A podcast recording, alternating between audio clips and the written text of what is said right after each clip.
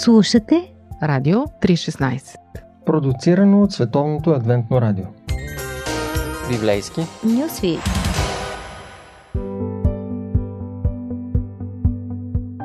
Скъпи приятели, в библейски Нюсфит ви представям Тодор Левтеров и неговата история. Тошко, знаеш какво съм си мислила? Че библейските истории са толкова интересни, че ако Холивуд ги надуши, Мога да ти кажа, че има много филми, особено през 50-те и 60-те години на миналия век. Там имаш филмите на Йосиф, на Данаил Самсони, Далила, Давид Йонатан, Естир, Рут. Има и съвремени версии Естир, Рут, Принца от Египет за Моисей и нататък. Десете заповеди. Той е много Да. известен, да. силни истории, реално това са древни реплики на нашия живот. Еми, така е. Коя история ще разкажеш? А, историята на Даниел, всъщност Даниел е хронологически преди Езра, нали, Даниел после идват Езра, Неемия, Естир. Когато Даниел, примерно, тръгва като пленник, заедно с останалите евреи, към Вавилон, водят го приблизително два месеца. Да. Много пъти съм си мислил какво е мислил през тези два месеца. Предполагам, че е бил психически разбит. Ами разбит. И като чета, гледам да се обогатя, защото аз не мога всичко да знам. Но като чета, примерно, забелязвам, че аз мога да извлека полука от тук или полука от там. Много пъти си представям, добре, това е описано на какво всъщност би било. Връщам се на Даниел. Как би изглеждал Даниел два месеца да се движи пеша към Вавилон? Ми той е евреин. Дали е спазвал съботата? Може би евреите са ги карали да ходят, да, Да. пеше ходят. А по фарисейския закон Поза- това е имаш само ограничи... прегрешение. Да, имаш определени разстояния. Трябвало е да го направи. Какви мисли са му минавали през ума? Дали е видял родителите си убити или не, както при Естир. После съм се питал защо е устоявал. Ами, ако са го възпитавали родителите, добре, знаел ли закон? Ами, ако родителите са били живи, ами ако само е имал майка без баща, дали някой друг се е за него, дали старейшините в обществото са се грижили за него. Кой каквото е направил, направил е крайния резултат е Даниил знаеше писанията. Писанията до това време, аз казвам Библията общо казвам. Той вероятно е бил тинейджър, когато е слушал какво говори пророк Еремия. Покайте се, иначе Бог ще ни накаже. Колкото и да е повтарял, ефектът е бил нулев. И Даниел всъщност започва, според мен, така както аз си го представям, той вижда как, до какво води греха и непокаянието. Той става жертва на чуждите грешки и грехове И колко е говоря. несправедливо това. и е несправедливо, а заминава като пленник в Вавилон. В Вавилон му предлагат да бъде обучаван, нали, царя избира подходящи мъже, по какво е разбрал, явно на Водоносор е имал така усет, кои са подходящите мъже. Плюс това той е от еврейската аристокрация. Да, и може би това е накарало на Водоносор така да подбере хора с от по-изисканата класа, за да успее все пак да, да ги подготви, да, да има потенциал в тях, да не си губи времето и парите. По пантофи. Предаване за семейството на Радио 316. от една страна Данаил приема да учи в Вавилонския университет, от друга страна казва, не, няма да ямо царските ястия. Ястията вероятно са били нечиста храна според изискванията за кошер храна, може би са били предлагани на идоли, част от жертвоприношение. Даниел е казал, не мога да участвам, нито да приема нещо, което е дарено на друг бог. От друга страна обаче приема да учи в Вавилон. Защо? Дали се е възползвал от факта, че му е платено образованието? Може би да, обаче това е да учиш все пак астрономия редом с астрология. Да учиш математика, алгебра, а, напояване, култури, езици. Това е окей. Да, това Обаче- е окей, астрологията обаче не е окей. Как звездите ще ти определят бъдещето, след като това е противоречие с Бог. Но допускам, че Даниел всъщност така си мисля. Може би е учил, за да го знае, не за да го вярва и практикува. Въпреки, че е допустимо да са имали някаква практика. Библията мълчи. Не искам да чета в повече в историята, отколкото съществува. Но си мисля, той е бил от една страна твърд на принципа, но е знал как да го прилага. Знал кое е непроменимото и знал кое е всъщност гъвкавото и кое може да се приеме и кое не е толкова стрикно. Той е изключително устойчива личност. Да. И още повече, че той преминава през много империи, като личността му присъства в управлението на вражески империи дори. Ами, аз съм си мисъл, Данаил, той е благословен пророк. В смисъл такъв, че вижда от една страна изпълнението на това, което се нарича условно пророчество. Тоест, ако изпълниш тези условия, това следва. Ако се покаеш, Бог ще те запази живота. Ако не се покаеш, ще дойде наказание. Но когато дава на цар на Вуходоносор тълкованието от първия му сън, записан в Библията, с една метална човешка статуя, направена от различни метали, Данаил разбира и по-късно той има подобно видение, само че в седма глава той е с а, деформирани животни. Той вижда как едно след друго ще идват царства, независимо. Това е безусловното, това е универсалното пророчество. Данаил вижда изпълнението и на условно пророчество в началото на живота си, покайте се или отивате в плен, вижда и след като идва Персийската империя, вижда изпълнението и на безусловното, т.е. универсалното пророчество. И му запазват живота, може би защото, нали, винаги трябва да помним, че Бог има ръка над всичко. Но Даниел също е допринесъл. Бил е добър администратор, това го разбираме в 6 глава. Бил е много способен, вероятно, в познание на управлението на държавата, на а, економиката, на бизнеса, на културата, езиците, всичко това, което е учил. Аз много силно допускам, че славата му е била не само в самото царство позната на Вавилон, но и извън. И когато персийците идват и нападат Вавилон, Вавилон става жертва на персийците, допускам, че една от причините, нали, Бог все пак използва и хора, за да изпълни волята си, е, че именно способността му да бъде добър водач, добър администратор, е една от причините защо живота му се запазва. И Бог го използва все пак. Да, много интересно.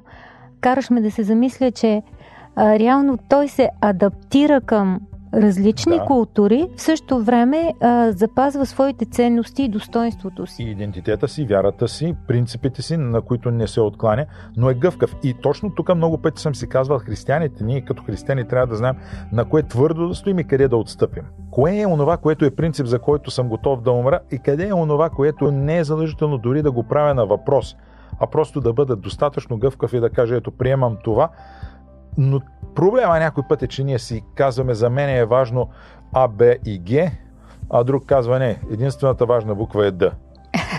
И, и аз държа на Д, не ме интересуват другите и вече се получава разминаване. Всеки има различно становище. Примерно а, въпроса за храната. Ето Даниел казва, аз ще ям това, но това няма да ям. Обаче в 10 глава той казва, постих нито месо, влизаше, нито вино е пил. Значи в другото време е Друго пил. време е да. Тоест, той е знаел как да приложи принципа при определени обстоятелства. И имаме много добра практика тук при Данаил. Въпросът е за принципа, не само за храната. Храната просто е иллюстрация. Да, много добър извод от историята. Благодаря ти. Моля.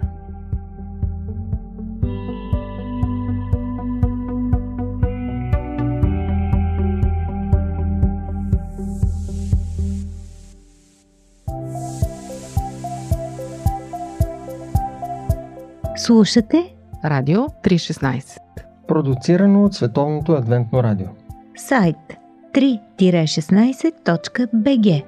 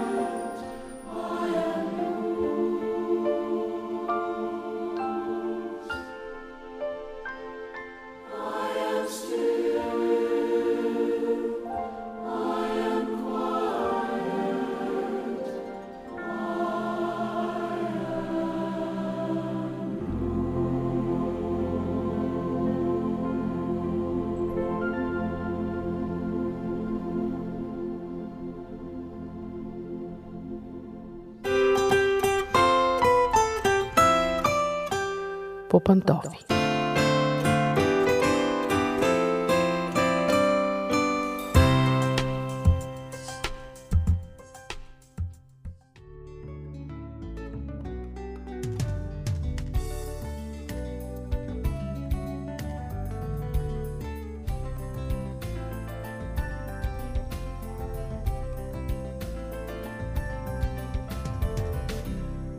Здравейте, уважаеми слушатели! Аз съм Мира. Започва семейното ни предаване по пантофи. Ние, родителите, сме нетърпеливи хора. Обичаме и искаме всичко с децата ни да става бързо, най-добре, по най-хубавия начин с най-добрите резултати. Разбира се, това не винаги е възможно, но ние въпреки това си настояваме. Много често сравняваме децата си и сигурно сте чували разтревожени майки, които казват Ох, не знам какво да правя. Дъщеричката на моята приятелка се научи да чете, още нямаше 3 години, а моя син вече е почти на 5, дори буквите не познава. Изобщо не смятам, че ще се научи да чете. И съответно се наймат учители, търсят се психолози, защото смятаме, че децата ни изостават. Амбициозните родители днес започват сякаш да развиват бебетата си, буквално от пелени.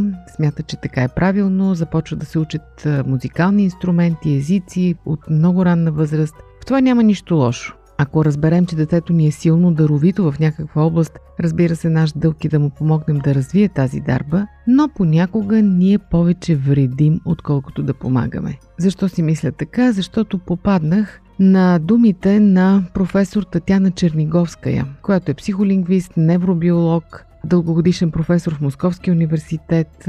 Тя е изнасяла много лекции по въпроса за това как протича процесът на обучение, как се учат децата, как да учи мозъка си да учи. Тя говори много неща, много интересни. Ще се опитам да обобщя накратко това, което научих от нея, дано да бъде полезно и на вас. Тя казва, че е много важно децата да започнат да се учат на време. Нито по-рано, нито по-късно. Най-големият проблем на едно съвременно дете, смята тя, са суетните родители които обичат да се хвалят, как са започнали да учат сина си да чете още на две годинки. Обаче професор Черниговска казва, едва се въздържам да им кажа, леле колко сте глупави, това не е нужно на никого. Мозъкът на детето не е готов да чете на две годинки. Излишно е да се опитвате. Вие просто си дресирате детето като животинче. Той може да се научи да чете, може дори да пише, но няма да може да разбира и осмисля това, което прочита. На тази възраст вие, скъпи родители, имате друга задача. Психолозите са въвели понятието възраст на училищна зрялост, която настъпва по различно време при различните деца. Приели сме, че възрастта, в която детето трябва да започне да ходи на училище е 7 години, в някои държави 6, но някои деца са готови по-рано, а други по-късно от 7 години. Едни деца наистина с удоволствие тръгват на училище и за тях това е радост,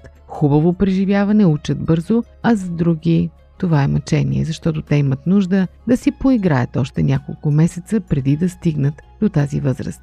Според официални данни, днес 40% от децата в развитите страни имат затруднения с четенето и писането в края на началното училище. Дори в седми клас има такива, които не четат добре. При всички тези деца когнитивната сила на мозъка отива за да пробият през буквите, казва професор Черниговская. Такова дете, дори да си прочете текста, трудно вниква в смисъла, защото силите не му достигат и стига до задънена улица.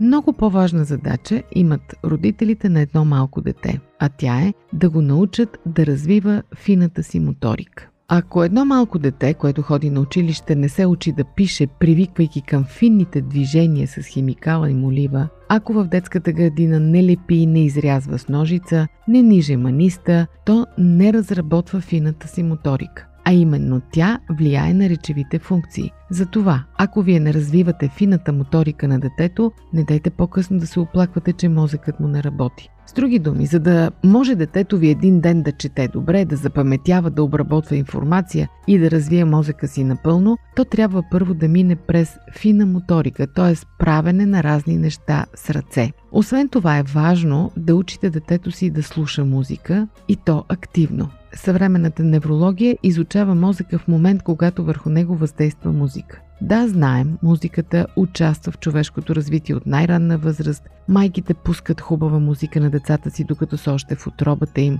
Тя има силно въздействие върху структурата и качеството на невралната мрежа. Когато възприемаме реч, започва по-сложна физическа обработка на сигнали от това да обработваме музика. Ухото чува, да, то приема звуковите вълни, но слуша мозъкът. Когато едно дете учи музика, мозъкът свиква да обръща внимание на дребните детайли, да различава звуци, дължината между тях, паузите. Всичко това формира финната му невронна мрежа. Животът събран в едно интервю. Живот – джобен формат. Вие слушате Радио 316. Продуцирано от Световното адвентно радио. Още един съвет на професор Черниговская – не дейте да позволявате на мозъка да мързелува. Не всички хора сме гени, разбира се, и ако бебето има лоши гени, нищо не може да направите, но понякога дори и при хубави гени, те не са достатъчни. Тя прави следното сравнение. Едно дете може да наследи от баба си страхотно пияно. Обаче, то трябва да се научи да свири на него. По същия начин детето може да има прекрасен мозък, но ако той не се развива, не се формира и настройва като фина механика, всичко това ще се загуби и ще отиде на празно. Ако няма когнитивно натоварване, мозъкът губи. Ако лежите на дивана 6 месеца, накрая няма да можете да станете, защото мускулите ви ще атрофират. Същото се случва и с мозъка.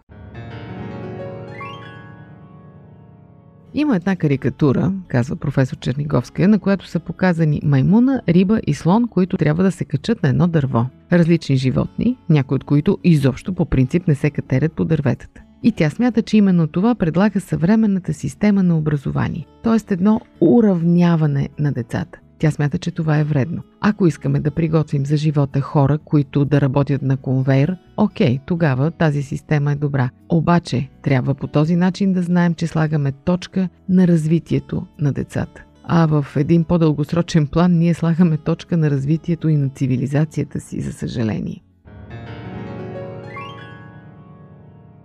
Един друг много важен момент е, че ние трябва да учим момчетата и момичетата по различни начини, защото мозъците им са различни. Ако искаме накрая да имаме хора с еднакво добре развит потенциал, ние трябва да ги обучаваме различно. Например, с момчетата трябва да се говори кратко и конкретно. За максимален ефект те трябва да участват в активни дейности, защото не могат да стоят неподвижно и спокойно. Имат много енергия и е най-добре да се опитваме да я насочим в мирни неща, да й дадем изход. Точно това трябва да се случи по време на занятия. Момчетата не бива да се държат в малки затворени пространства, те трябва да имат възможност да се движат. Освен това, на тях трябва да им се поставят реални задачи, да се провеждат състезания, а скучните писмени задания те ще пренебрегват, ще получават невзрачни резултати и те няма да ги тласнат напред. И още нещо. Момчетата обичат да ги хвалят за всяка деболия. И един много интересен факт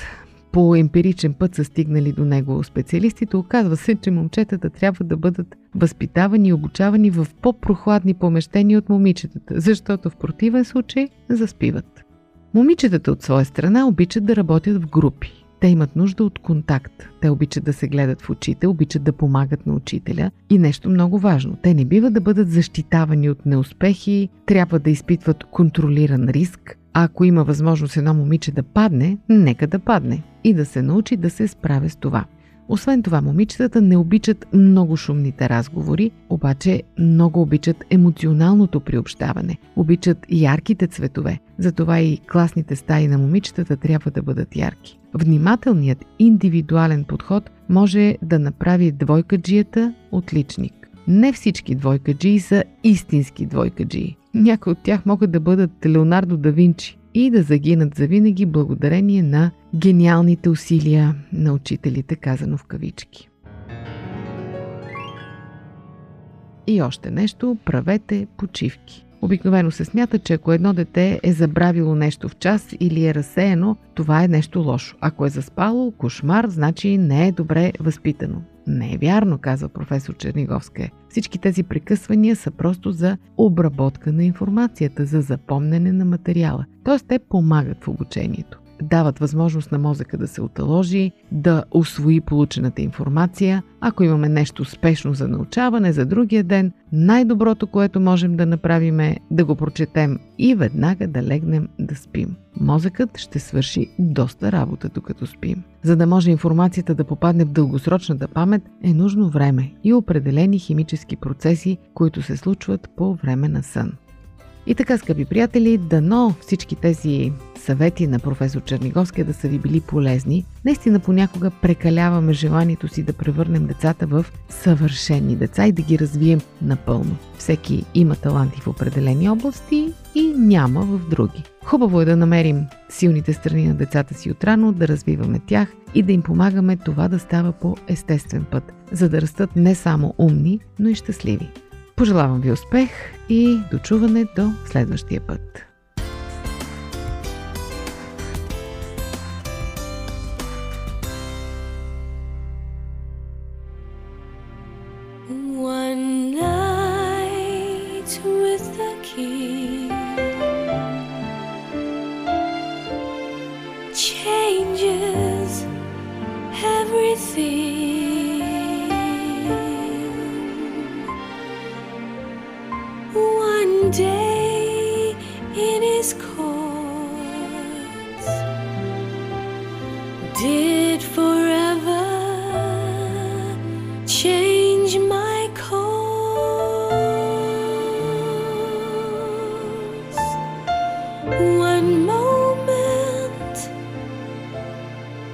His presence.